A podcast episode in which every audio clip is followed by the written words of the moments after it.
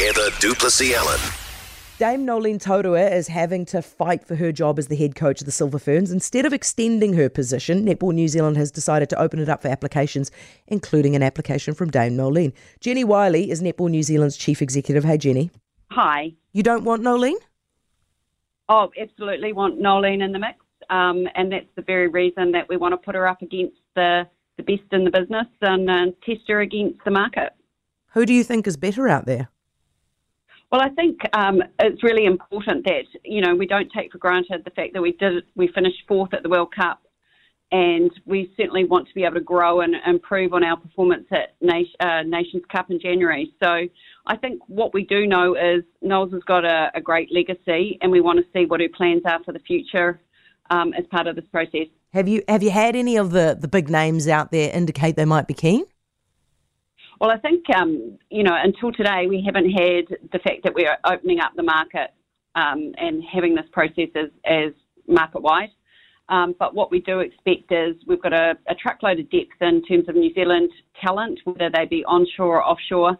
And there's some really exciting new coaches elsewhere around the netball scene. So um, I expect there'll be some really good interest in this role. You, you haven't done the thing that generally in really, really big positions like this one, what you do is you go and you shoulder tap the next person that you think should take over. You guys haven't done that?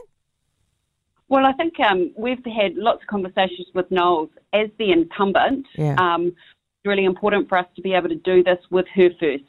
And we hold a lot of, um, you know, respect for what she brings to the role. And so to be going and shoulder tapping other people whilst we had a coach – um, for me, it's not part of our value set. Are you looking at Yvette McCausland-Durie? Well, I think, you know, we know that there's some great names out there, um, both ANZ coaches, current and past, but also if you start to see some of the talent coming from offshore, you know, Liana Leota's been out there. There's some um, really exciting Aussie coaches that we, we want to see in the mix. So um, I think it's really important to have Noels in the ring and test her against this up and coming talent. Jennie, I feel sorry for Noeline in this, don't you? Oh, look, Noels doesn't want anyone to feel sorry for her. She's laying down the challenge on this.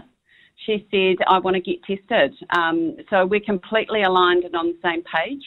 And I think it's great for her energy. She will be able to take time to reflect on what's important, how um, she's going to bring this next crop through and present that in a plan that we can have tested against, you know, an independent panel. All right. Hey, Jennie, thank you very much as always. Jennie Wyllie, the Chief Executive of Netball New Zealand. For more from Heather du Plessis-Allan Drive, listen live to News Talk ZB from 4 p.m. weekdays or follow the podcast on iHeartRadio.